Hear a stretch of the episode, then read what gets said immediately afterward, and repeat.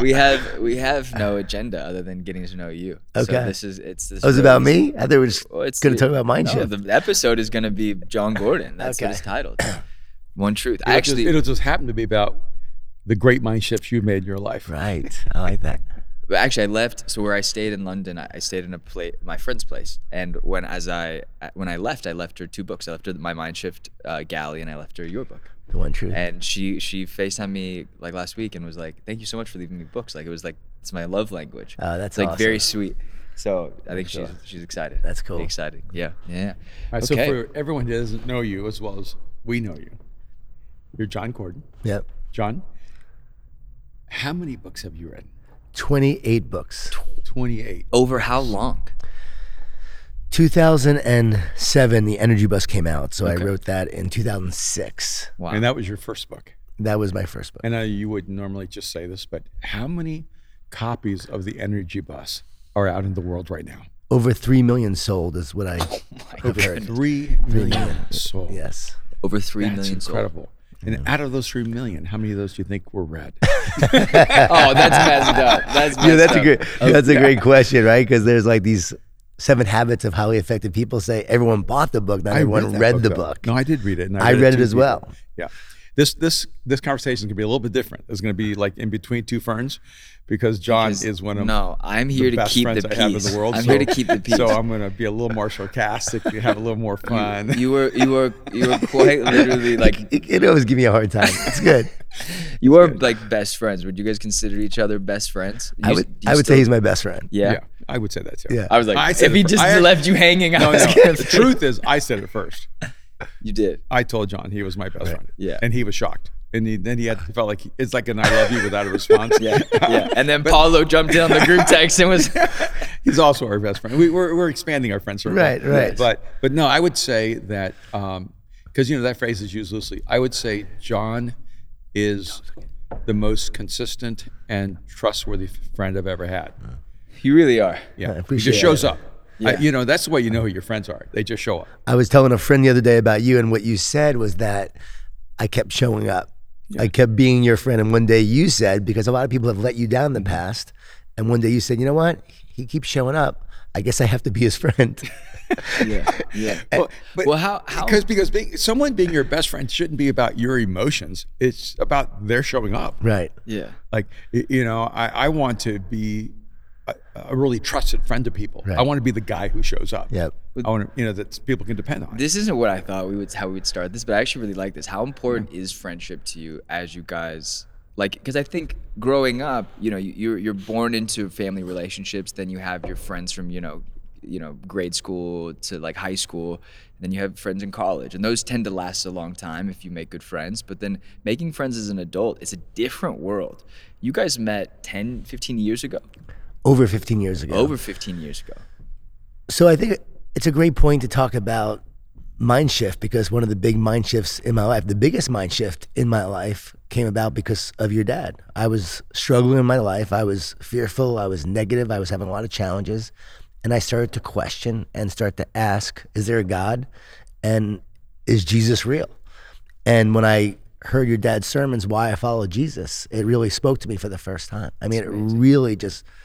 Jesus came to life in my heart during that time, and it shifted my mind. That was the ultimate mind shift. And I'm wearing the shirt, The One Truth, and I was thinking about this coming here. There's no one truth without the mind shift from your dad and the conversations we had along the way. So he started as a teacher to me, a stranger, and now the fact that we're best friends, is wild when you really think about it. It really is. This guy leads you to Jesus, changes your life, gives you the ultimate mind shift, which again, the book is called Mind Shift. And I was thinking about like mind shift, how perfect that he shifted my mindset. Yeah. And then over the years, I made the decision as we got to know each other that I was going to be his friend, and I was going to also show up. Like I knew that there were people that I think took him for granted. There were people that he gave so much to, and I believe so many people learned from him, but never gave him the credit that he deserved. Along the way, I said, no, I'm gonna give him credit. I'm gonna let people know the influence he had in my life, and I'm gonna just show up every day and show him what a great friend is like. But the ironic thing about that is I was not always a great friend. So I was the guy who was like a great player, for instance, in sports, But I was focused on me. Like, I wanted the score. I wanted to win. I wanted the recognition. So I wasn't a great teammate in many ways. I was a great teammate in terms of showing and leading by example, but not the selfless guy that was always concerned about everyone else. So I look back on that. And as I got older and became a follower of Jesus, I really started to focus more on relationships and being different. So my college friends have seen a difference. My friends who I just interact with all the time have seen a difference.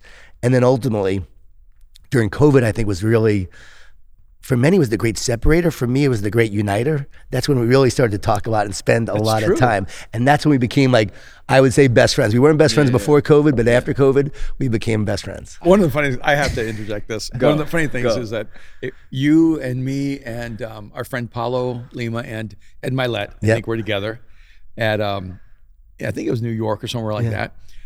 And somewhere in there, Ed Mylett actually asked you, how many friends do you have? And you live in, I won't be specific, but northern Florida. Yeah. And you've lived in that same city for how many years? For over 18 years now, actually, no, 20 years. And you told him, how many friends do you have there? I said, I didn't have a lot of great friends there because I've been on the road all the time traveling. Actually, I'm going to hold you accountable. You said zero. And Ed moved to the same place where you live, and he was trying to think through whether he'd make friends, and he said, John, you have zero friends, right. You know, over 20 years there.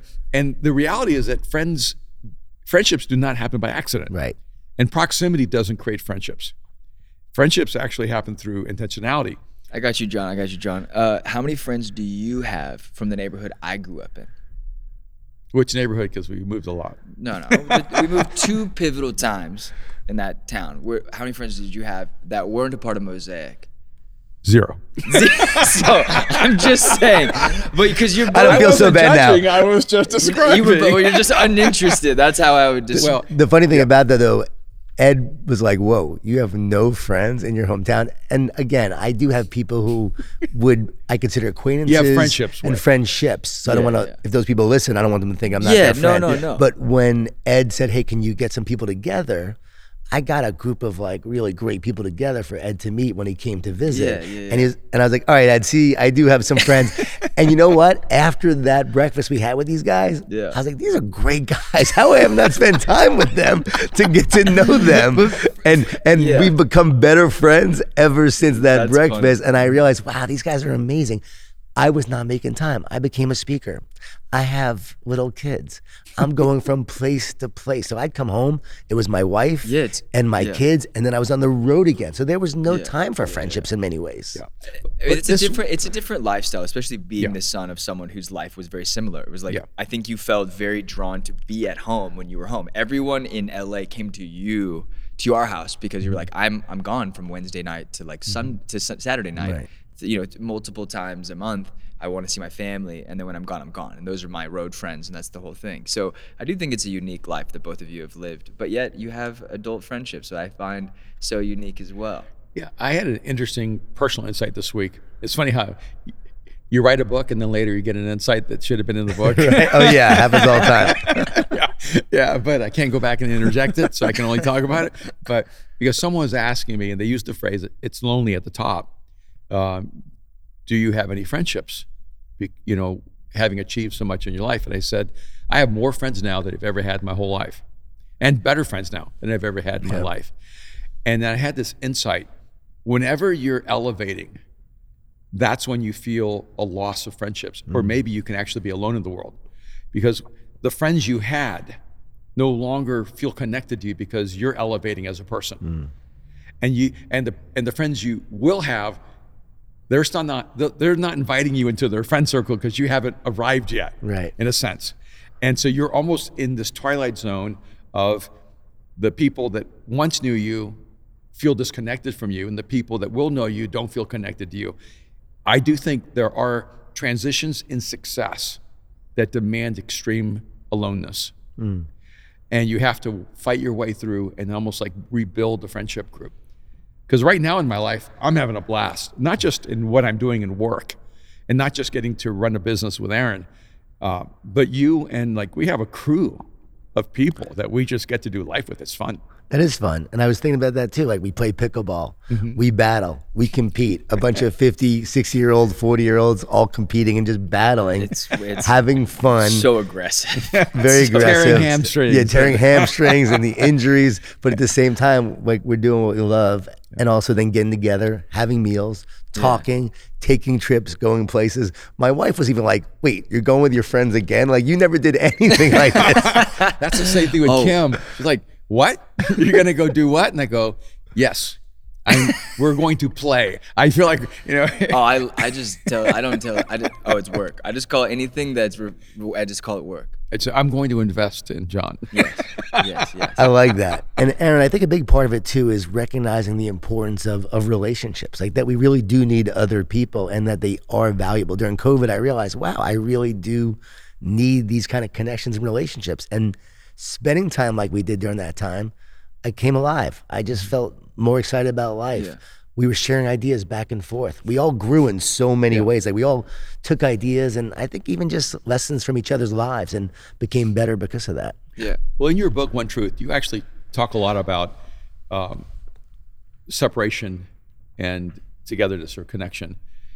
And you know, you talk about both from a profoundly like spiritual level in terms of your relationship with God, but also from the spiritual level, your relationship to people. Talk about that a little bit. Yeah, when you're connected to other people and there's a connection between us, even when we're having a conversation and there's a connection going on, our hearts actually start to synchronize. And so there's entrainment, they start to beat as one. So we really are meant to be connected in that way. But when you work with a team, which I do often, a team that's united and connected is a powerful team. A team that is separate and divided is a very weak team. Relationships, when you are in a really meaningful relationship, we heal in a loving relationship. And so through the love of others and the connection with others, that's how we heal. We're better together. And then together we accomplish like great things. Like, I don't think you can do great things alone. Like, everyone needs a great team. If you think about what you've accomplished in your life, you all had a team. Like, even this podcast has a team to make it happen. So that's the practical level of connection and oneness. Now, oneness doesn't mean sameness. You need people on the team who think differently. Sometimes they act differently. You might disagree with your team. That's all part of the journey. But the oneness of a team that comes together with one mission, one purpose, one focus, they become a powerful team. Yeah, unity and uniformity are not the same thing. Oh, that's good, yeah. You talk about teaming, but one of the special things that I find really unique about what you do is that you speak to a lot of coaches and teams all over the country. Yeah, you actually speak to them. You actually speak to them. Jeez. So, just already, you know, layers of beef. We live in this coaching performance world. And there's so much smoke. Yeah. I'm just going to say that. Yeah. But you're actually fire. I appreciate that. There is a lot of smoke and mirrors in this world. Oh, I work with this team, work with that team. I talk to that team. But yeah, I work with a lot of teams, and that's been exciting. And a lot of coaches, a lot of head coaches. What team do you feel like you've spent the most time with? Definitely Clemson. 12 years. Of course, you're so biased for Clemson. 12 years. But there's every year during training camp. There's going to be a Clemson UNC football game. And we will not be on the same side. No, we will not. But at the same time, can we go to the same game together? That would actually be fun. I do love Mac Brown, though. It's near the end of the year. Yeah, I know. I love Mac Brown. We should go to that game together. That would be fun. It's so hard. That last year I spoke to Texas and OU, rivals both. Wow. And so I couldn't even go to the game working with both teams, knowing both coaches and really loving both coaches. Yeah. I couldn't even go. So this year, I only spoke to 3 teams. So wait, hold on. Is it a conflict of interest for you? Like, does it become like a little bit like, because obviously on teams, you become fans of people and then you root for those teams. You know, I know you're a diehard Clemson fan. I know your kids bleed went to Clemson. Orange. But how do you manage that line? Because I imagine it's not so casual for the coaches. What I've learned over the years is you do get attached to the coach and to the team, but at the same point, when you go speak to a team, it's about those players. How can I help them? How can I encourage them? How can I make a difference in their life? Especially with this new message of the One Truth, when I'm helping these kids deal with the anxiety, the fear, the worry that they have, they feel powerless, how to help them have more power, more confidence, more courage. So for me, it's more missional than ever right now. So in the past, I used to be about I can't speak to that team or that team because they are rivals against this team. Yeah. Last year, I spoke to 8 different teams. Oh, wow. 8 different teams during training camp, several NFL teams, and then a lot of college teams. But this year, I got to tell you about this year. This year, I spoke to Texas, and it was really special speaking to Texas. And in talking to them, I told them a story about my wife who was being really negative, and how when you start saying, I am powerful, I am strong, I am courageous, I am a warrior, how the words we speak, we become. The words we speak becomes the reality that we live. These guys really resonated with that. After speaking, I go down to the weight room, and there is the strength coach. The whole team is around him in a circle, and he goes, I am. And they yelled, my brother's keeper. Oh wow. That's he goes, I am. They yelled, my brother's keeper. I was blown away. I go, this is going to be a different Texas team this year. Wow. I go, this is going to be a team that beats Alabama. That night before the game against Alabama, I texted Stark. I said, I got to tell you, that was the most powerful moment I've ever had with any team during training camp.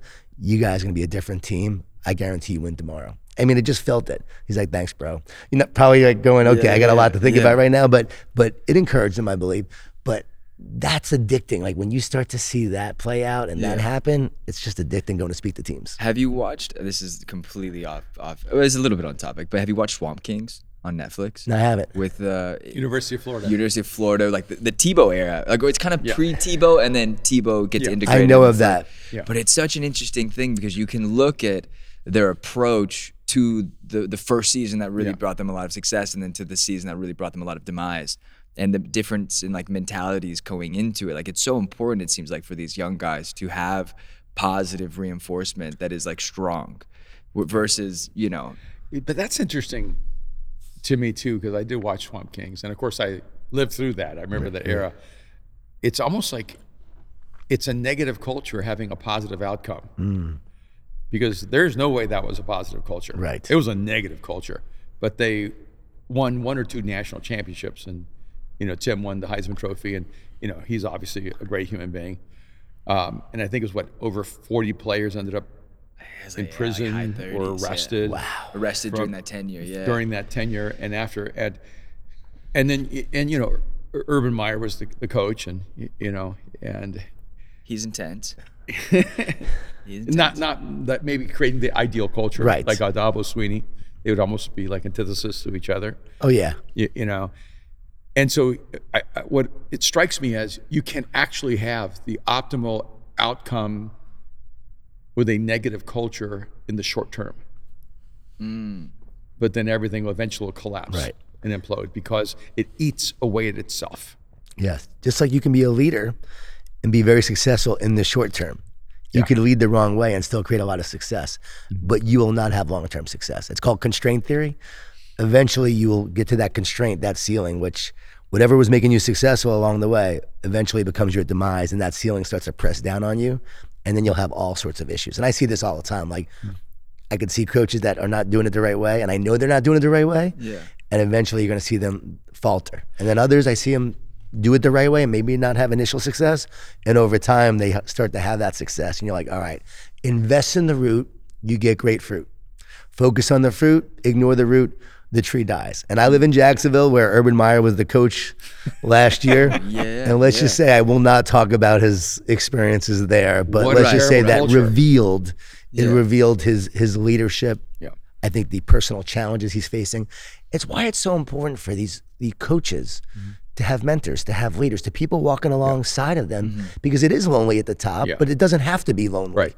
You could be alone, but not lonely, and you could actually then bring people around you so that you're not alone or lonely. So I really believe, like more than ever, that these coaches, as I'm talking to a lot of them, they struggle with pressure, expectations. Yeah. They have the world that is crushing down on them, and they need people to speak into their life, and they need people they can talk to so they don't feel so alone and separated. Yeah, it's interesting. I mean, one of the things that motivated me to write Mind Shift was that we expect people to fall under the weight of failure, but we don't realize that so many people fall under the weight of success. And I feel like even when I was writing the book, that came as a surprise to me. Because at first I was, okay, I'm gonna help people not fail. Right. I'm gonna eliminate their internal structures that limit them, and those negative structures that move them toward failure. And it's almost as if when I was going through the process, I realized, oh no, I actually felt this when I was succeeding. Oh no, I actually felt the weight of this when I was succeeding. And it was, even as I was writing it, I'm going, I didn't feel the weight of that when I was failing. Right. No one was against me when I was failing. Right. And I had so many people who liked me when I looked average. It was only when I started elevating that I felt the weight of a lot of these, real, almost psychological structures that weigh on you. Right. So, all right, we're all listening. Can I add to that real quick? Oh yeah, of course. I have another question too. When you're failing, guess what? You have nowhere to go but up. And so there is no pressure. And even as you're climbing. But when you get there and you're at the top, you have so much farther to fall. Yeah. And so there is so much pressure. And so much to lose. And there's so much more fear now. So I used to think that, the more success you had less fear. You actually have more fear as a result of that. When I wrote my book, The Carpenter, which your dad is in the book as a character. That's cool. The funny thing about that was as I'm writing this, I got writer's block. I never had writer's block before because The Energy Bus was popular, training camp was popular, and now I'm thinking people are going to think that I, wrote my best work, my best work is behind me, not ahead of me. Mm-hmm. And so I really struggled during that time as I was writing this. I couldn't write. Mm-hmm. And I woke up one morning, love casts out fear. Mm-hmm. All I got to do is focus on loving the reader and loving the writing process. And if I do that, I'll love what the process produces. And literally wrote that book in 2.5 weeks after just creating that mind shift or that mental structure of going from fear to love and then going to love to fear. That's so interesting. You mentioned this difference between being able to, you were able to speak to a lot of teams and you see coaches who are succeeding, coaches who are failing, but you said something that you were able to see the way that they go about their approach and can tell whether they're going to succeed or fail. What are a few of the things that you were able to identify in those coaches preemptively? That we're succeeding or that we're going to struggle? Both. Either way. Both. Yeah, I'm more interested in the failure, but then I want to know the success, yes. Yeah. So identify those for us. So that we can identify them in ourselves. Well, one is easy to identify because he was not living a life of integrity and he was really struggling. And when I went down there to visit him, I basically called him out on it and said, if you want to be a big time coach, you can't be doing that stuff. And I said, if you want me to leave right now, I'll leave. He goes, no, stay. I need to hear it. And that was the moment I actually fell in love with him and said, you know what, I want to invest in this person. And we've had a great relationship ever since. And that person has become a Power 5 coach and having success. So just seeing how they're living. But from others, like where you're not really sure what's going on or why they're not succeeding or something's not quite right. And then in retrospect, you find out they're usually struggling with some personal issue themselves or a identity issue that they don't feel like they deserve this. They feel like they're an imposter. And sometimes they actually feel they're over their head. And so they're in this capacity of leadership. The world is looking at them. They are the personal voice for a program and they don't feel yet qualified to actually lead this program. And instead of seeking help, they try to put on this persona, this facade of a great coach or a tough coach when behind the scenes, they're struggling. And what they say in public is different than what they're actually leading with in their team. That's so good. What are some of the blink things you see in when you go, oh, this person's going to really succeed? When I met Sean McVay as the head coach, right off the bat, Thank you for introducing him. Yeah, he's amazing, as you know, and just brilliant. Yeah. And just asking a lot of questions. He was 30 years old when we met, had just gotten the job with the Rams, but you can tell he was really smart. He was really brilliant and he understood leadership and how to lead and what culture meant and why that was important. So I was like, okay, this guy has the right characteristics. Yeah. This guy has the right quality. So you'll see that. And you'll also see, is this person humble and hungry? Are they willing to learn and grow? Like you meet with Billy Donovan. Billy Donovan is asking you, hey, what's next? What are you seeing that others are talking about? What am I missing? Same thing with Eric Spoelstra. Eric Spoelstra and I, Sean McVay, Chip Kelly, we all got together. We had a little dinner one night. That's cool. About 6 months ago. Yeah, you must have lost my email. You were not in town. You know right away. You were not in town. He put it back on you.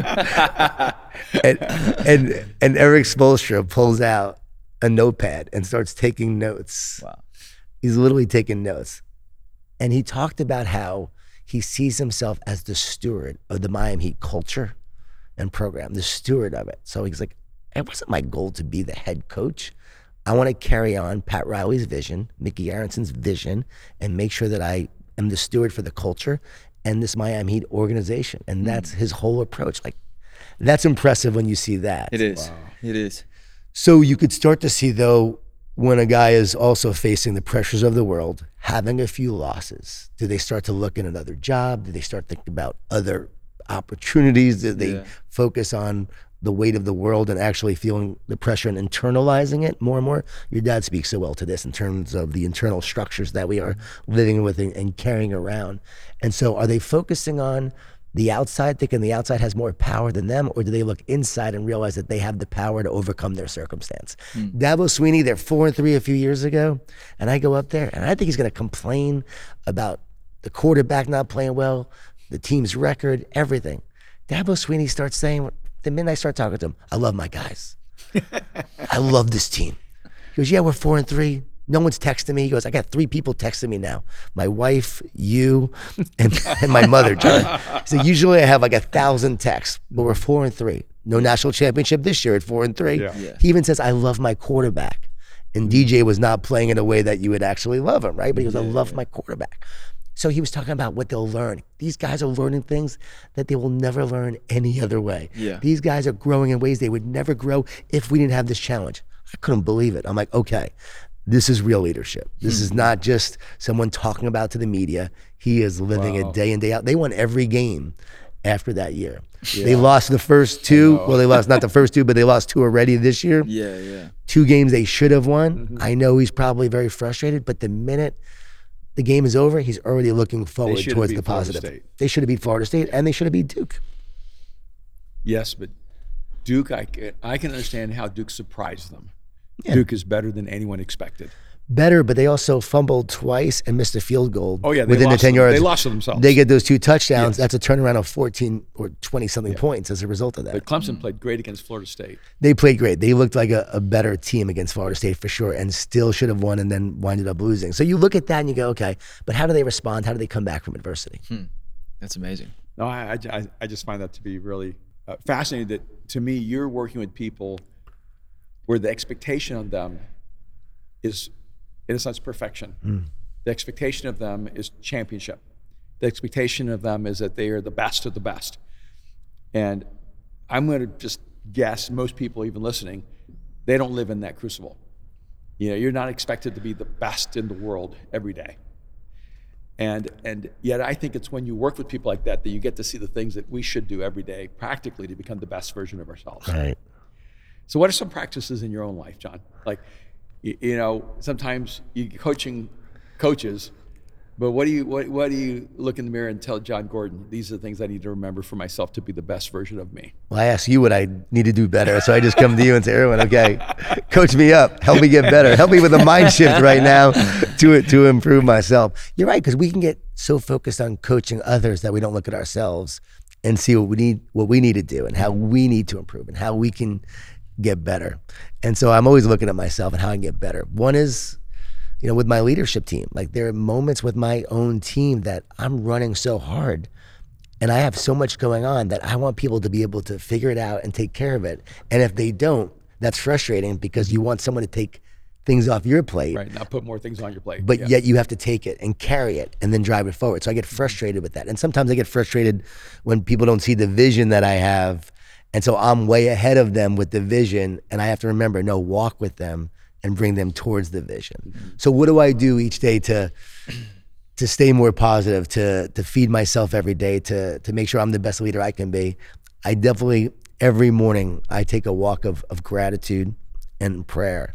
And while I'm walking, I just say what I'm thankful for, and I pray. And so I'm renewing my mind, I'm practicing gratitude.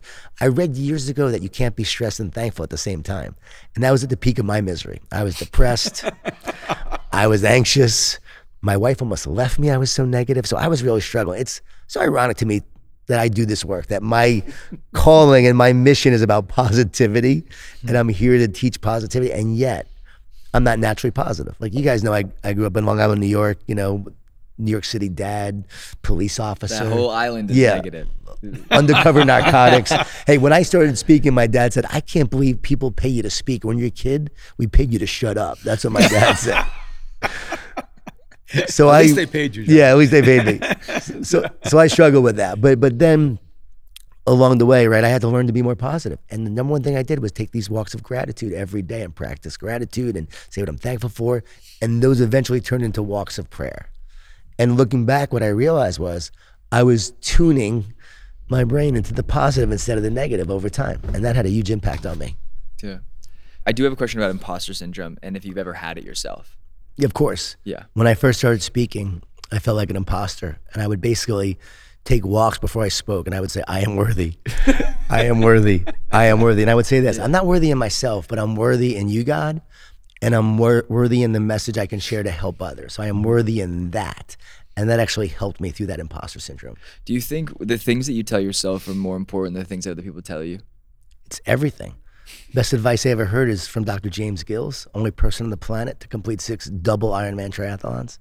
That's insane. And he said the secret to that was talk to yourself, don't listen to yourself. Mm. And so if you listen to those negative thoughts, the negative voices of yourself or others, then guess what? You'll become that. But if you speak life, words of encouragement, words of truth, then you become those thoughts. So the thoughts we think are everything. The thoughts we say ultimately are what we become.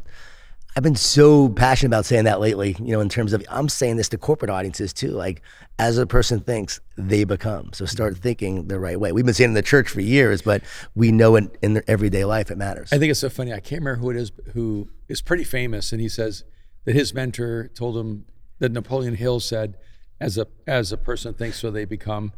And I thought, Napoleon Hill didn't tell you that he got that from the Bible. Right, exactly. And, that. Yeah.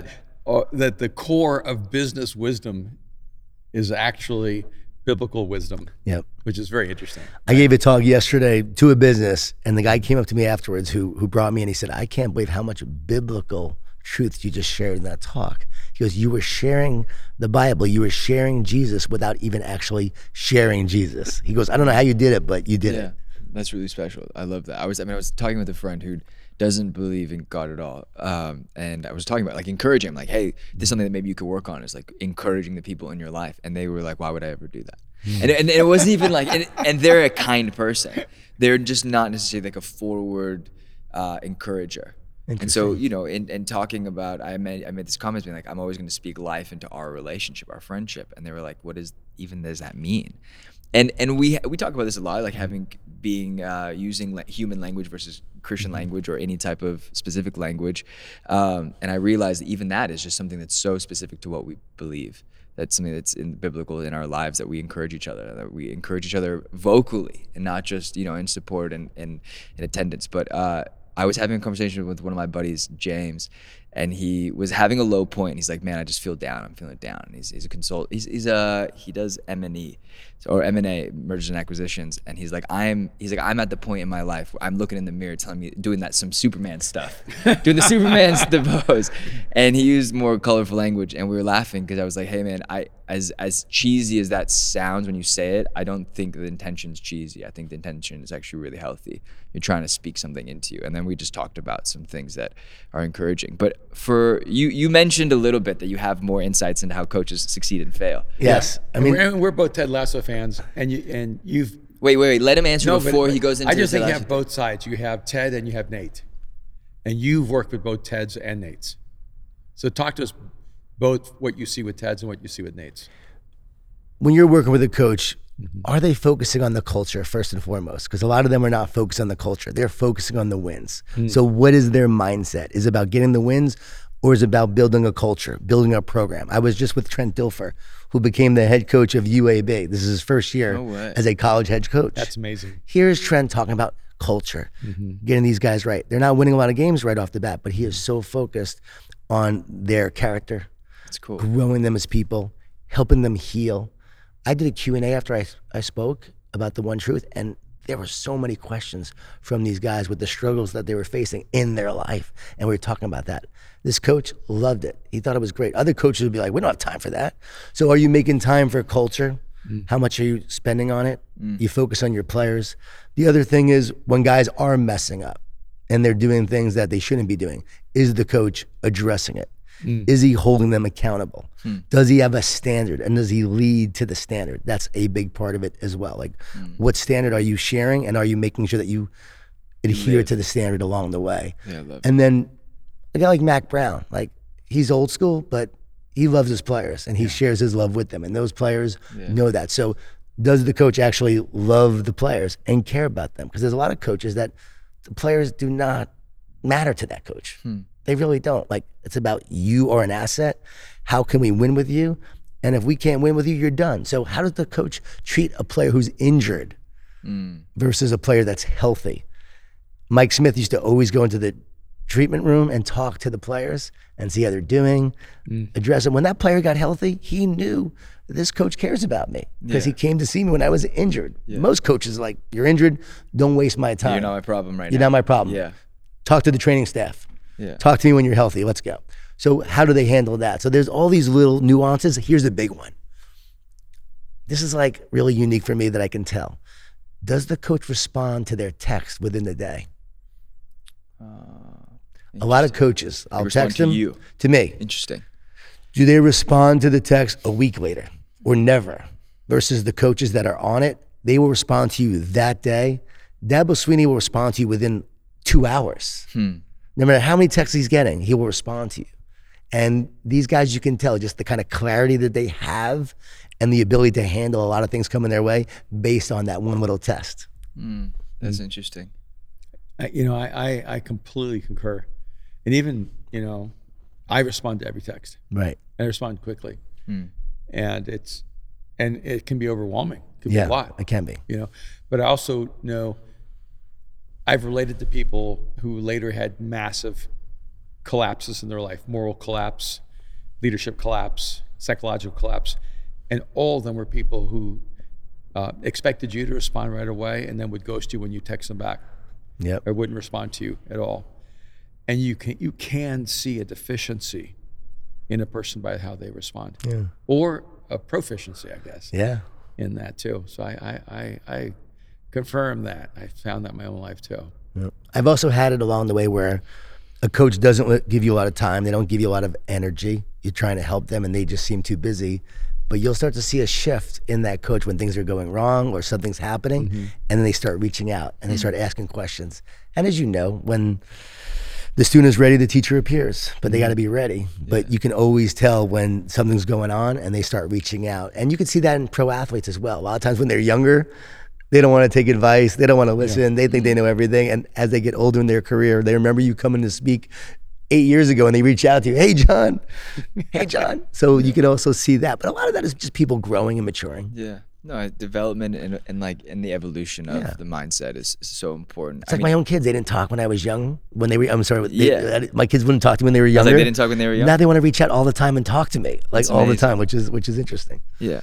It's great. It is great. I mean, I think that's an interesting thing too, because you're very close with your kids, both of them. And I'm a bit older than Jade, I think, maybe by 5 or 6 years. And then Cole's maybe 10 years younger than me. Yeah, so. Jade is 25. Okay, yeah, so I'm 10 years older than Jade and then a bit older. Cole's younger. You're 35? 35 now. 35?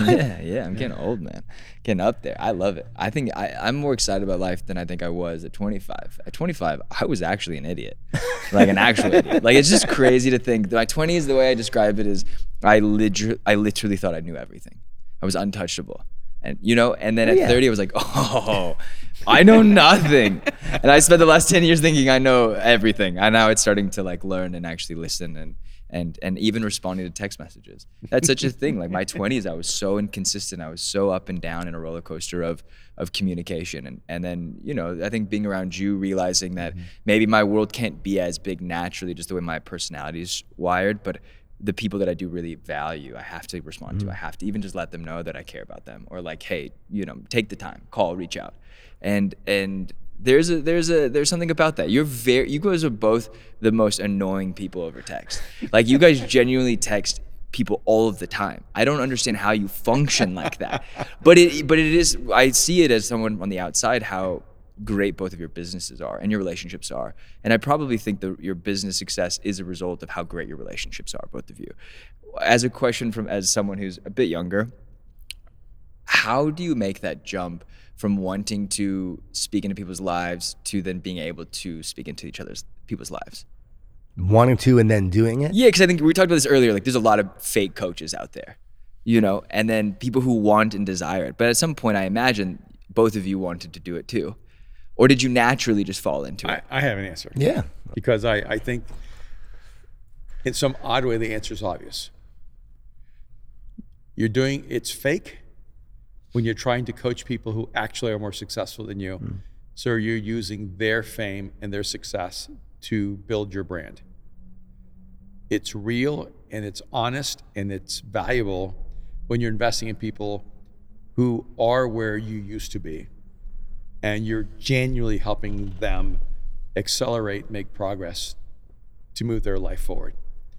And I think one of the differences with you, John, is that, and I think it's true, you know, and both of our journeys, we coached the people we loved and cared about.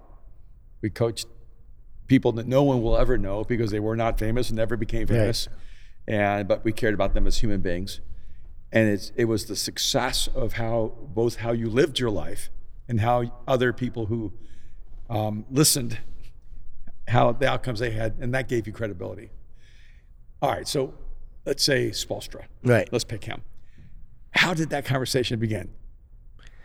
Usually for me, it's the fact that they read one of my books and then they'll reach out. So yeah. That is very helpful in that way. So they'll reach out. But for me, it's a little different. Like what's my key? My key has always been don't have an agenda. Mm-hmm. Like I'm not here to get fame from you or to get success from you or to promote my relationship with you. Hmm.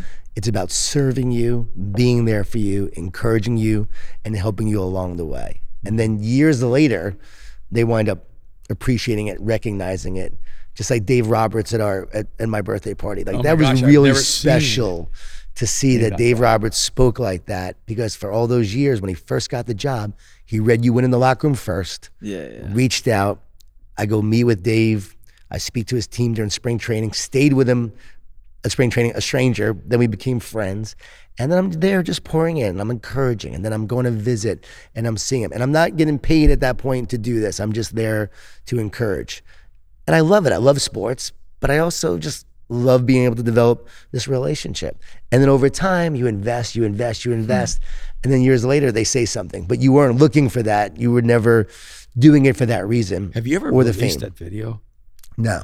It's the most beautiful information I've ever seen. I just wouldn't feel right, I don't think, doing it publicly and sharing that was, you know, for me personal and for the party. I mean, it was for the people at the party. When I heard what Dave Roberts said about you on your birthday or celebration of your 50th year birthday, you just realized that. We could also talk about that. Like the immeasurable impact that you've had on his life. It was special. And the Dodgers.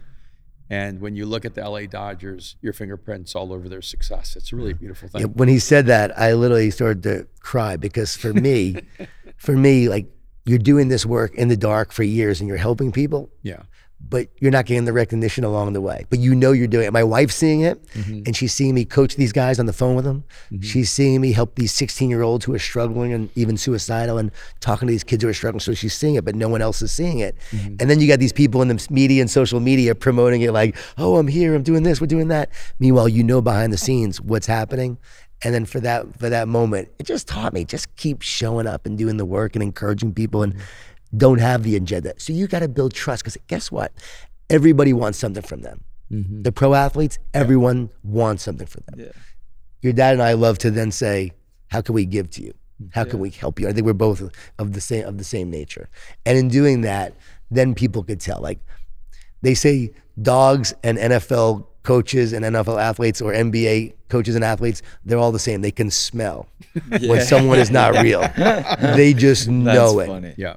And when you walk into their room to speak to a team, you have to make sure that you don't have an agenda. Like your agenda has to be to make an impact, to make them better. And guess what? If you have something to say that can make them better, they'll listen. Yeah. If you don't waste their time. Yeah. Oh, that's amazing. That's really amazing. And also, if you don't know who Dave Roberts is, he is the greatest manager in baseball right now. The manager of the Los Angeles Dodgers, and he is a legend. Yeah. Yeah, and I think it's also, one of the things I noticed for you is that you don't always talk about people until they've talked about you. And on the same way, it's like, I don't really mention coaching someone or being someone's mentor unless I hear them say something. Right. And then when they say it, then I go, oh, it's okay. to say it. Right. You know, and the funniest thing for me is you didn't make it out there, but I got to go to the U.S. Open with David Mara and a friend, our mutual friend who lives over by you. And it was so weird for me to be sitting in this section with all these people working in the hundreds of millions and billions. And he's going, this is my life coach. He's literally introducing me to everyone. This is my life coach. I thought, at first I realized they all thought he was joking, you know? And then after about an hour and a half of him telling stories and all talking, one guy go, you really are his life coach, right? I said, well, I don't call myself that, but yeah, I guess I am, you know? And then another guy we're driving back goes, so do you coach other people? And I think that's the power, is when someone else says you've helped them, not when you say you've helped them. Right. You know, Dabo Sweeney, he would sing your praises forever. You know, Eric Spoelstra would, without hesitation, affirm your influence on the Miami Heat. Yeah. Dave, Roberts gives you credit for basically all their pennants. So, and I think that's the difference, is that you're not trying to ride on someone else's coattails. They're actually grateful for the investment you've made in their life, and which is why we're so excited to have you here with us today too, which is kind of awesome. Yeah. Well, you guys have been a big part of my life, obviously, and so it's an honor to be here. I listen to this podcast all the time, so it's great to be on it with you guys. No, I think a really fun, awkward thing to do is if you would just take a minute and coach Aaron. Oh God, you have behind the scenes, and you're someone that I actually call. Like you're really the only friend of my dad's and friend of mine that I will, when I'm not doing okay, I pick up the phone and actually call you and ask for your advice. And I've only done it twice, but I know you're on that short list of people that I know have invested so much. You would be there if I failed or if I succeeded. Always, That goes to it as well. Like a lot of guys, they're your friend when you're winning. Yeah. And guess what? The minute you start losing, no one's there. I love to reach out to that coach when he's losing, when he's struggling, and be like, hey, I'm here for you. Let's talk. Coach Fitzgerald, Northwestern, got fired from Northwestern. Guy is full of integrity, amazing leader, but weird circumstances, weird events, hard to say what ultimately happened, but this guy is incredible. So I reached out to him, I said, hey, you're gonna make a great NFL coach one day. Yeah. Like actually very soon, I'm sure, because he just got fired. He's probably not gonna coach college after this. Yeah. He's gonna coach in the NFL. So I'd love to encourage that guy. And by the way, when we talked that one time, what your dad loved is that when we talked, I didn't tell him that we talked. No, I never knew until you mentioned it. Because I wasn't gonna tell him. Like a month later, I called him and was like, hey, by the way, John's been helping. And I wasn't gonna tell him because I thought that was important. I think you thought I knew. Yeah. And I didn't know. And I remember saying to John, I called John and I said, Aaron called you a few months ago? And he goes, yeah. And he processed stuff with you. He goes, yeah. And I said, and you never told me. And he goes, no. And I said, thank you. Yeah. I didn't think I was supposed to tell him. Yeah, no, I think I asked it because I was something personal, and I didn't want to stress you out because you're so, like, we're so close that sometimes when I'm going through something, you end up taking it on yourself. And so you were someone who I knew understood both sides. And I was really grateful. So I was honored. I was honored. That was a great moment for me when you called. I loved it, and I really felt like, okay, well, we are now friends too. Well, I mean, you've always been someone that I've always looked up to in that regard, and you definitely are a mentor. But more than that, you've always invested in my family and everything that we've done. And you, I mean, to the point where you spend the summers sometimes in LA. So I love. I mean, we're airing out where everybody lives, but I just love that you're in town a lot more, and I'm really grateful. But we were talking, what else do you want to go with this? Where else do you want to go? Is there anything you'd like to talk about specifically around your book? Yes. Or what you're doing, something you're doing? I mean, I just love what I'm sharing right now. Again, our conversations over the years have been a huge influence in the One Truth, right? Really shaping my thought process, helping me understand how God works, looking at identity, looking at Adam and Eve in the garden. And I wrote a book called The Garden. Yeah, earlier you said that I was the main character of The Carpenter. But I think Jesus is the main character of The Carpenter. Well, you're a character in The Carpenter. No, you make an appearance. An appearance in The Carpenter. I missed that. Okay. Yeah. But I'm a character in The Garden. But you are like the main character, Mr. Erwin in The Garden. From your influence and impact, teaching me about the garden and teaching the world about it, not just me. But once I understood that, like what I love talking about is oneness and separateness, and how the garden is the ultimate story, obviously, of separation. And what I love about that, it's a Jewish story. And you're Jewish. And I'm Jewish, but it's not a Christian story. Right. So people often automatically assume it's a Christian story. It's a Jewish story that details and explains the separation of man and women from God and from each other. And what are we dealing with in life but separation and division? And the root for the Greek word of anxious means to separate and divide. So when you feel anxious, you feel separate and divided. What does fear do? Divides. And you said the other day, which I heard you say, it was so powerful. You said that all of creation basically is moaning or groaning for redemption. Yeah. Guess what? Why? Because there was a split. There's a separation going on, and everything in life is about coming back to oneness, to healing, to wholeness. And so if you look at the separation, and then you look at, as a person of faith, Jesus, what does he do? He brings you back to oneness, to wholeness, to healing, to restore what was broken.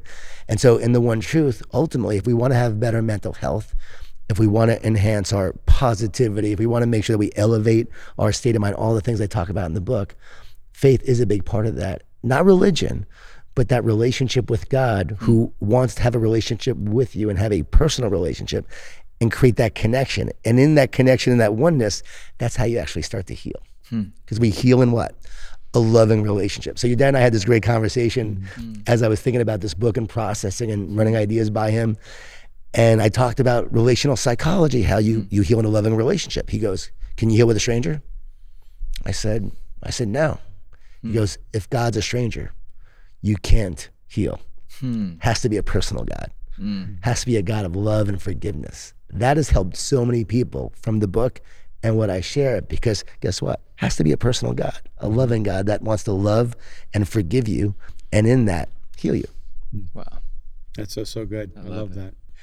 Yeah, just adding to that, and James actually says that if anyone lacks wisdom, let him ask of God, who gives generously to all without finding any fault in us. He says, but when you ask, you must believe and not doubt, because he who doubts is a double-minded person, unstable in everything they do.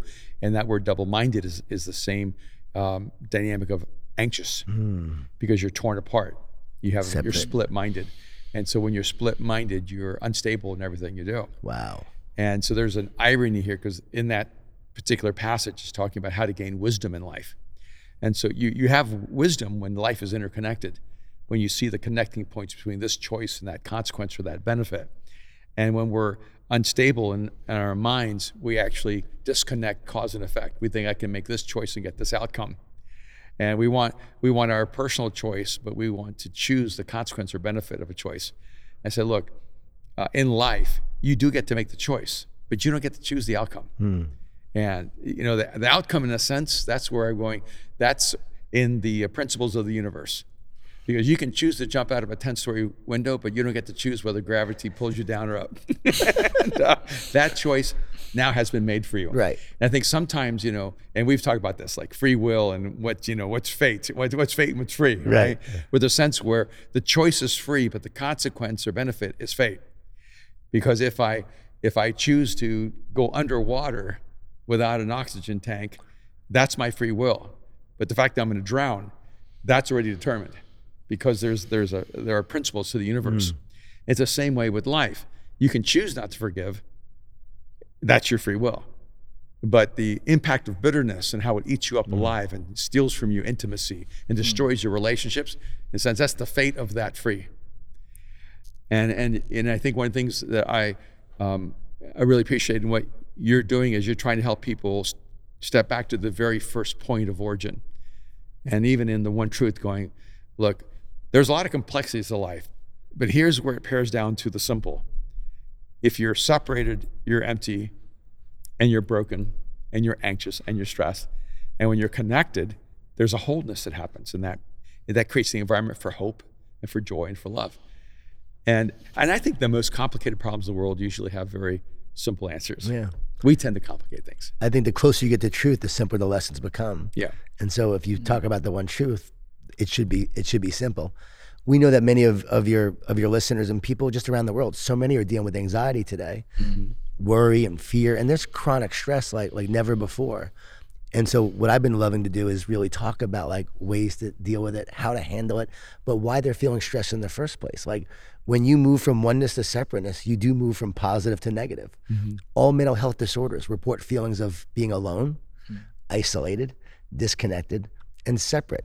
And you were talking about overthinking the other day. And isn't it interesting that we never talk about overthinking and say, I have too many positive thoughts? That's what I said on the podcast. You said that positive thoughts. We always talk about how more negative thoughts. Why does it always go towards the negative? And that was a conversation we had when we were talking about schizophrenia and bipolar. Think about schizophrenia. There's a separation. Bipolar, separation. So everything ultimately comes down to that separateness that we're talking about.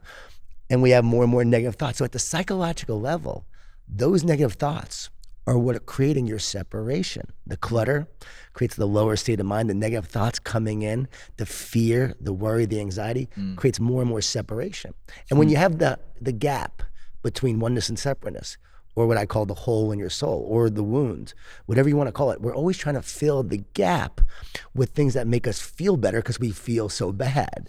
But a lot of times we choose things that give us relief, temporary, but not restoration. Yeah, unfortunately, most of the things that make us feel better don't make us better. Right. And they create an illusion of healing. And to actually get to healing usually requires more pain, not less pain. And so if we're looking for the immediate alleviation of pain, we're going to move toward feeling better rather than becoming better. It's so funny you said that, because I was thinking about that very thing, pain. Like, we have to go through pain in order to heal, but we spend billions of dollars as a society to avoid pain. We take pills, there's medications, everything is about avoiding pain, so we don't address the pain. But God is not gonna let you go through life without addressing the pain and dealing with the pain to move to the healing process. So how would you differentiate coping, healing, and maybe like masking? Okay, there's I think one of the things I wanted to get to this cause about anxiety. I have massive anxiety. I struggle with depression. There's seasons of my life. Like, it's something I've shared with you for my whole life. And being anxious feels like something that's over the generation a little bit. It feels spiritual warfare. We've talked about this. We don't talk about this too much on the pod, but it feels like it's deeper than just what everyone's going through at the same time. It feels like a manifestation of something that's very spiritual, something that's deep within our culture. But how do you not mask your anxiety, but actually heal your anxiety, or mask the brokenness in yourself and fill that hole with coping mechanisms? And, you know, how do you actually heal that? Well, you have to first recognize where that anxiety is coming from, and also where the wound is coming from. And understanding the wound is really helpful. Okay. What's causing the wound and what is making the separation happen. And once you realize that, okay, this is a manifestation of feeling separate, you'll start to fill it up with things that may be coping. But if it doesn't make you ultimately better in the long run, and it's just a temporary relief, those are the kind of things you want to stay away from. It's why people play video games, because they're coping in the moment, or people drink, or they do drugs. We do all sorts of things to cope, but recognizing those things are actually not providing the healing that I need. What provides the healing? What will heal me as I move forward towards my life? And we all have things that need to be healed. I still have things that need to be healed, and that's why my word this year is whole, W-H-O-L-E. So it's going through the process of the whole in our soul, and how do we become more whole? And that's nurturing ourselves, that's loving ourselves, that's forgiving ourselves. And I do believe, Aaron, that a lot of times we also, someone who's dealt with depression and anxiety, who lived this, our brain, Romans 8:5-6, a mind governed by the flesh leads to death. A mind governed by the spirit leads to life and peace. And so if our brain and our mind and our soul has been governed for a long time with negative thoughts, with fear, with anxiety, with doubt, it becomes a pattern. So we've got to change the pattern by governing it by life and peace and the spirit. And so by actually tuning into the Spirit of God and renewing our mind on a daily basis.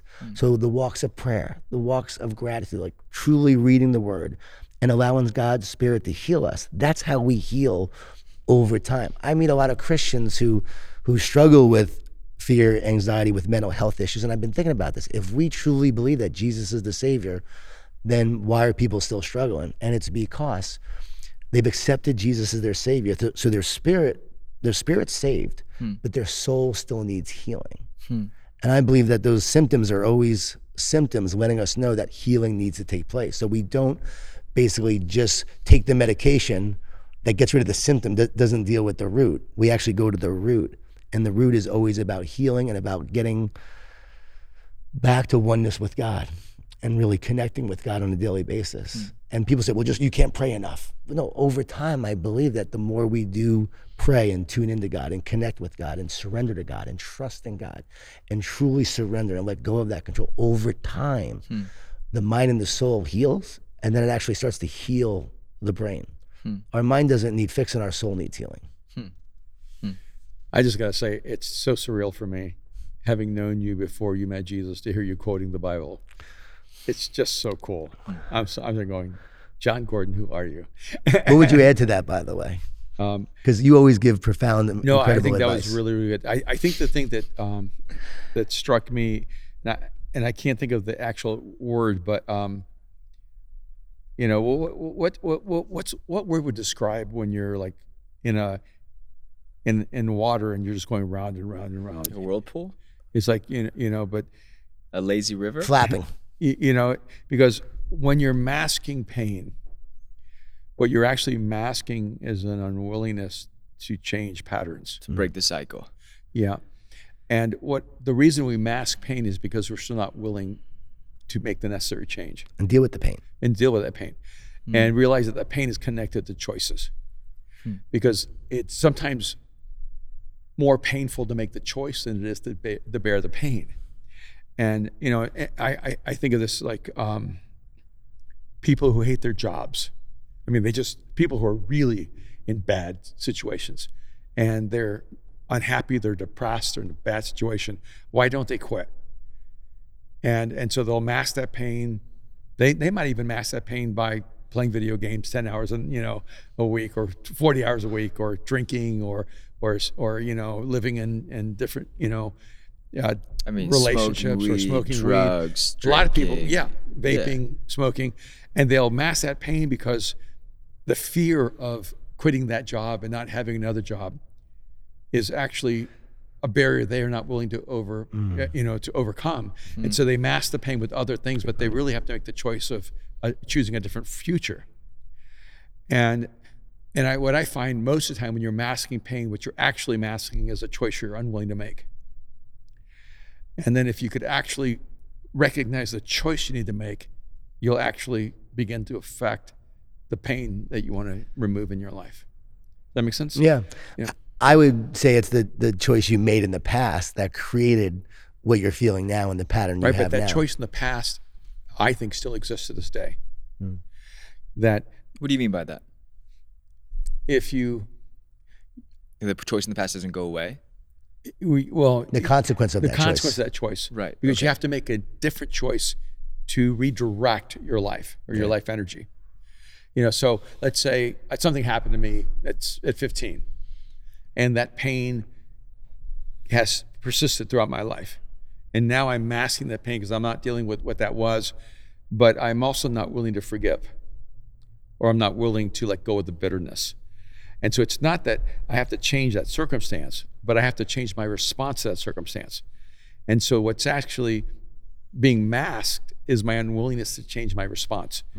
And so I've decided my best way of handling it is I'm a victim and I'm gonna be bitter all my life. But that strategy doesn't work, because it doesn't make you better, it doesn't get you past that. So even though it happened in the past, it's the present choice that needs to be changed. Does that make sense? Yeah, and you talked about bitterness a few weeks ago, and you said it's easier to be bitter than it is actually to be vulnerable and go through the healing process. Yeah, absolutely. See, I envision the picture I have is this hole in our soul, and we fill that hole with cement. And so it's easier to fill it with cement so you can be hardened, but not feel powerless. And so I have this picture of like cement that we try to fill it with, when really we need to actually go into the place of healing and allow it to be actually moldable and shapeable, so that new healing can begin, so you can actually become a different version of you, a better version of you going forward. I've lived this journey, and I think when I write about it, and that's what your dad said as well, like when he read The One Truth, it was very personal, because in many ways, like, I didn't write it based on my own personal experiences, but as someone who dealt with fear, anxiety, who had no relationship with God, who never made time for God, and was pursuing things of this world. I wanted success. I wanted money. I wanted to provide for my family. I was eating all the wrong foods, acting all the wrong ways, not being a great husband, not being a great father. I was making choices that were a pattern that I created. And then from that, I had to change that. And I look back now on those walks of gratitude and prayer, I was connecting with the creator of the universe every single day in my prayer. And I was surrendering. And I think part of my Buddhist background and part of my New Age background actually gave me a spiritual practice to do it. What I realized was I was missing Jesus in the practice. Interesting. Okay. And then it became the spiritual connection with the creator, which God is spirit, allowing God's spirit to infuse my spirit, my soul, which is where healing takes place. And if we never take time for God, if we're just, you could read the Bible, but actually be closed off to God. I don't think it's actually going to help you if you read the Bible, but you're closed off to God. But if you're open to God and you're reading the Bible and all of a sudden his spirit moves through you, the word and the spirit together and one, and maybe they are one as you would say, but they come together. Wow, that's what transforms you. And that's what people need today. They need healing. They need renewal. What do you think it is about our human nature that when we that our bitterness produces this kind of concreteness, that this hardness in our, inside of our spirit, inside of ourself? Like, what do you think it is? Because you would think that something that gets maybe beat up would be talking about like our body or our spirit or our mind or our, you know, our confidence or our integrity or, you know, whatever it might be, our belief in humanity. You'd think it would make us softer, right? Like more pliable, less strong, but it seems that our human minds and souls and memory tend to harden. And then we've talked a lot about this because, you know, when you move from a place of being hardened, you actually limit so much of like what is around you, the opportunities around you. But what do you think it is that's our natural response and reaction? So the way I view it is that a narcissist actually believes they're separate. And because they believe they're separate, they don't care about anyone else. They're only focusing on themselves and their own survival. Narcissists at the neurological level actually create a separation in their brain. They cut off other parts of the brain because they've experienced trauma or something in the past that was really painful for them. And so as a result of this, it's a survival mechanism, a protective mechanism to protect themselves. But they get hardened because of that protection and they don't care about others. That's why narcissists don't make great leaders. Ego, same thing. Ego stands for edging God out. People always blame the ego, say the ego is the enemy. What is an ego and where does an ego come from in the first place? The ego comes from the feeling of being separate. And because you feel separate, you feel powerless. And when you feel powerless, guess what? That gives rise to the ego, to this self power, but it's very weak power because it's connected to self. It's not connected to God. So as you're edging God out, you're focusing on self and self power. So it looks powerful, but it's actually very weak. If that person would accept, again, healing, being vulnerable, open, they would actually then connect to others, heal through relationship, connect to God. And as you do, you would actually be connected to and in touch with and feeling the power of God or one with God. And that power would then give you greater power. So instead of your limited power, it's now God's power moving through you. No different than I believe the garden, where we were trying to rely on ourselves and have self-power. And I see this all the time. When I see teachers in this world say, you have the power. Anyone who says, you have the power, you can do this, which sounds very appealing. Because it's very empowering. But it's basically saying, eat from this fruit of the tree and you'll be like God. God is saying, no, be one with me.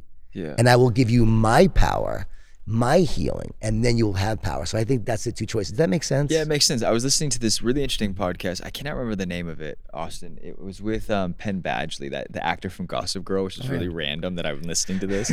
But you know, that was my generation. I grew up with it. But he's a unique person, but he had Rob Lowe on. And Rob Lowe basically talks about kind of like the rise and fall of his early, you know, younger years, like maybe one of the first kind of heartthrobs that really existed in that generation. And from a really young age to like becoming a young man and then going through some really heavy things. And he talks about really, it goes left field, like the middle of the podcast. He starts talking about how his relationship with God is like one of the most important things. And I called you, I think I was driving to your house and I was listening to it. And he talks about, you know, becoming sober and his relationship with AA. He doesn't say AA, but it's obvious that that's the fundamental principles and kind of the teaching of like, you have to surrender that to something greater than yourself, whatever you want to call it, but that you have to admit that you cannot control this world because you can't control your addiction. And I'm like, I think so many of us can learn from that ideology of exactly what you're saying, like realizing that you are not the ultimate defining power in anyone's life, and especially your own. And that that understanding that there's something beyond us is so important for our healing. Yeah, I think anxiety comes from the fact that when you're trying to be God, you're trying to have that power, but you were never meant to carry the burdens of this world. That you're meant to give those burdens to a greater power, to God. And then in that power, you can take on the world, but basically we try to take it on ourselves. So you're telling a very high controlling person to just be less controlling. Yes. And to give up more, surrender more of it. Well, it's funny because I'll have people come to me now, and some coaches, man, I got these negative thoughts, anxiety, fear, worry, doubt. I go, I bet you're feeling really disconnected from God. You probably had a great relationship at one point, but you're probably feeling disconnected. Like, yeah, how'd you know? Well, if you were feeling connected to God, you would actually feel power and joy and peace and love and purpose. You'd be feeling completely different. So the symptoms of what you're feeling shows me that there's a disconnection and a separation. Yeah. How can we get you back towards oneness, to wholeness and healing? And it's not hard, like it's really simple, but if we do those simple things day in and day out over time, that becomes our nature, becomes our life. God's loving nature then becomes our love. So we'll start to have a different heart, different energy, and a different power to us. And I know because I was the guy who was anxious. I don't wake up very negative anymore. Like there are a few days out of the year where I wake up negative. I used to wake up negative and scared and fearful and worried all the time before I had Jesus in my life. So when you're like, this is a very spiritual conversation. We obviously have a similar background in what we believe, but there are people who listen to this that have no background in faith, but are crazy enough to listen to, you know, to us talk about things. Do you ever go in to coach people that have no background in faith or present situation with faith and go like, I want everything except for that thing? Like, how do you manage that? You know, do you both these questions? I want the Jon Gordon package, but you need to pull God out of it. I want the one truth, like, but without the capital. It's like relationship grit. My book with my wife, where God stands, you know, grit stands for God, resolve, invest together. And my friend said, we're relationship writ in our family. We don't bring God into it. It's relationship writ, not grit. So how do you manage it? How do you deal with that? Do you have people who are that forward with you? Because you're very forward and open about who you are. Very much so. Usually in those kind of conversations, I do ask them if they have a hole in their soul. And most people will say yes. And then I'll say, well, how do you heal it then? And a lot of times they'll think, oh, it's self-awareness, self-love, even the love of a community. And those are all great. Like, that's important. Self-love moves you away from hate, which is important. Right. Community moves you away from isolation. So that's important. Yeah. But I try to explain that we all have a God-sized hole that only God could fill it. And you have a wound, and I have a wound, and that wound is actually the journey of life, is healing the wound. So you show up to this world and you have wounds, and I really believe the journey of our life is actually to heal the wound and then to actually be able to then help others heal. But when I'm talking to people who maybe have no faith, it's first about positivity. Okay. And it's about encouragement, and it's about tuning into the positive and getting them just to start to try to replace those negative thoughts with positive thoughts and start to move in that direction. But you know, like I talked to this one 16-year-old who was questioning God. He was suicidal, and he was in the ER 2 nights before. And I said, are you an accident? He goes, no, I'm not an accident. I go, well, if this world is just by chance and randomness, then you're an accident. And so am I. He goes, well, I'm not an accident. I go, do you have a purpose? He goes, yeah, I have a purpose. I go, well, if this world's an accident and it's all about randomness and just chance, then you would have no purpose. He goes, well, I don't believe in that.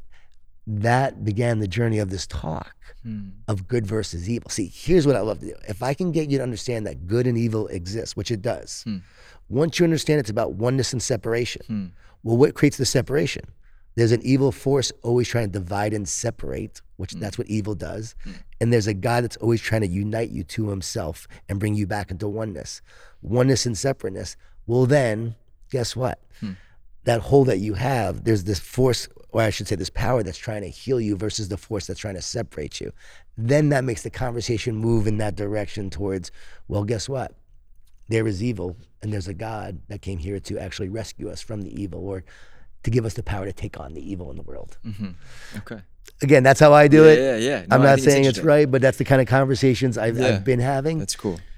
I had an interesting image come to my mind this morning that I hadn't had in a while, because I was thinking about it, even like Mind Shift and the questions that I've gotten and will get from people saying, wait a minute, why are you writing a social psychology book? Why aren't you just writing a book that tells everyone to find Jesus, right? Right. And because they think every book should be that. Yeah. I think sometimes. But we work a lot overseas. You know, Kim's worked in Malawi for 7 years, built a school in one of the most impoverished areas of all of Africa, worked in Bangladesh, creating a school for young girls who are the daughters of prostitutes, give them education so they don't get sold into the sex trade, and worked in India, developing women leaders across the nation, worked in Haiti. It's almost wherever there's extreme poverty or extreme need, Kim's there. Yep. And anyone with a reasonable mind knows that if you just go and tell people that God loves them and that, you know, Jesus has come to change their life, but they're starving to death, that message is falling on deaf ears. Right. And the humane thing to do, the noble thing to do, is to find ways to feed people so that they can also hear a life-changing message. If they don't have shelter, help people have homes. If they don't have a future, help them have a future. If they don't have education, help them have education. And we tend to understand that there's a connection between the message and the methodology when we're dealing with the poor. Because we go, yeah, of course you should meet basic needs. And what we don't sometimes realize is that there are people in the business world who live in this other space, this entrepreneurial space, and they're hungry and thirsty and unsheltered as well. Yep. It's just a different form of it. And they're dealing with anxiety and depression and they can't make sense of it. And when you help them have principles that begin to deal with that anxiety, that opens them to a deeper conversation. When someone's trying to solve business problems and, you know, figure out how to scale their company, and you bring wisdom in and you help them understand how to do that more effectively, that's like bringing someone water or food or shelter, and it opens them up to a bigger conversation about who God is. And for me to write the best book I can write from a social psychology perspective, and to help people destroy internal narratives, and to help people begin to have internal structures for success. That isn't a violation of my intention. That's the same strategy of saying, I'm not just gonna bring bread to the poor. I'm gonna make sure they have the best meal in the world so when they eat, they're full, and I want them to know this is their value. I'm not just gonna put a straw hut over people. I'm going to figure out a way to build homes so they can actually not just have a house, but a home. And when you have a belief that you should help people have the best opportunity in life, I think it's the same way in the world of thinking. When you have a relationship with Jesus, we should be the best thinkers in the world. We should have greater clarity than anyone in the world. And it really disturbs me that in the performance world, in the personal development world, the most respected thinkers are people who are atheists, or people who are Scientologists, or people who are agnostics. And it's because so oftentimes people who believe in Jesus think, oh, I'm just supposed to talk about Jesus. Right. I'm not supposed to have these, quote, secular conversations about how to live an optimal life, how to achieve your optimal capacity. And I think what you do so oftentimes, John, is you help a team succeed. And, you know, I don't think football is being played in heaven. You know, but you help people succeed playing football on earth. And that season won't matter next season. That game won't matter next week. It's a very temporary experience, and yet it matters to them.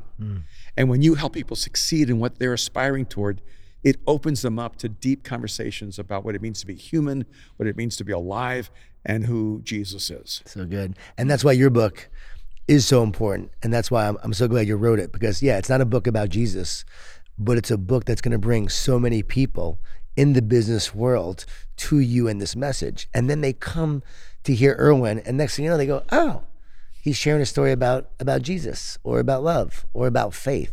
And they didn't know they needed it, but then they hear you and they go, I needed it. Because the soul knows before you do. Yeah. The soul knows you need healing before you actually know you need healing. And they know they're needing something, but they're not quite sure what it is. And then they hear it. And as someone who's written 28 books and maybe 2 are overtly faithful books, I'm that person that's been out in that world, as you said, and speaking, tell people to be more positive. And they know they need to be more positive. And then from there they go, okay, this is helpful. But they come to a point where they realize they need more. And so then I try to share more, or I have them listen to your dad. And I say, okay, I can tell you this, but I think Erwin can tell you this a lot better. Yeah, so I have sent a lot of people that have met me in the business world. Yeah. And then I send them to your dad to listen to him, and they go, wow, this is awesome. And it opens it up in a new way. And I realized what God was doing all these years ago when he brought us together back in the day, made me listen to your sermon, was so that we can even impact people now all these years later, which is so cool. But just love him first. Yeah. Like not having an agenda. Like when I meet people, my agenda is not, I'm gonna bring you to Jesus. Yeah. That's it. I'm bringing this person to Jesus. I'm bringing them to Jesus. Yeah. No, I'm just gonna love you, and I'm gonna invest in you. I'm gonna have a relationship with you. And guess what? If you find the way there, then great. But along the way, you'll at least meet someone who loves Jesus and loves you, and you'll feel that along the journey. And no matter what, that love is what it's eternal. And then if they come to believe in Jesus, great, but that's not my mission when I meet them. That's amazing. Well, man, I just want to say thank you for jumping on this podcast. I think this has been, I think we've been going for like a little over an hour, and it's just been so fun. I'm so excited. I actually love having guests. I'm so glad. I'm glad I didn't ruin it for everybody else in the future. No, this is amazing. You're like the, you're third in the lineup, and you're the home run hitter. Oh, thank you. I was nervous. Episode 1, I stacked it with Jake Goss, our brother-in-law. I was like, he can't hate Jake. There's no way you hate Jake. Jake's the best. I brought in a curveball for episode 2, and then you for 3 is like genuinely, you're Justin Turner in this lineup. Okay. So thank you so much for joining us. Thanks for having me. Thanks for spending time. And I'm just doing a little commercial for your book. Is that okay? I love you guys. Yeah, if you want to, that's cool. Yeah, no. So if everybody listening and watching on the YouTube, we're so grateful you guys tune in each and every week that we actually do this. We're doing this more consistently now. But please go and check out Jon Gordon's newest book, One Truth, on Amazon. Do you have a website? Yeah, getonetruth.com. Getonetruth.com. So go check it out. Go buy it. Buy one for your friend. It's a great book. I gave it to the person that I was staying at in their house in London, and I left it for him as a gift. And it's one thing I know about Jon is that he's one of the most authentic people I know on this earth. And go check out this book, and go buy 1 and 2, and then also go pick up Mind Shift. Pre-order it. By the time this episode comes out, the book will have been out for a week. So we are catch up so thank you if you've bought it, and if you haven't bought it, you better buy it. So, can I say something about Mind Shift? Yeah, absolutely. It's an amazing book. It's an incredible book. And I've read just about every one of the books you've written. And this book is just really special. I love your books on Jesus, but this book is just really special. It's so easy to read. I read it in literally a day. Mm-hmm. And so your mind shifts changed my life. And I believe this book's going to change a lot of lives. Mm. Oh, thank you, Jon. I love it. All right, guys. We'll see you guys next week. Right. Thank you so much. Thank you guys so much. And thank you, Jon.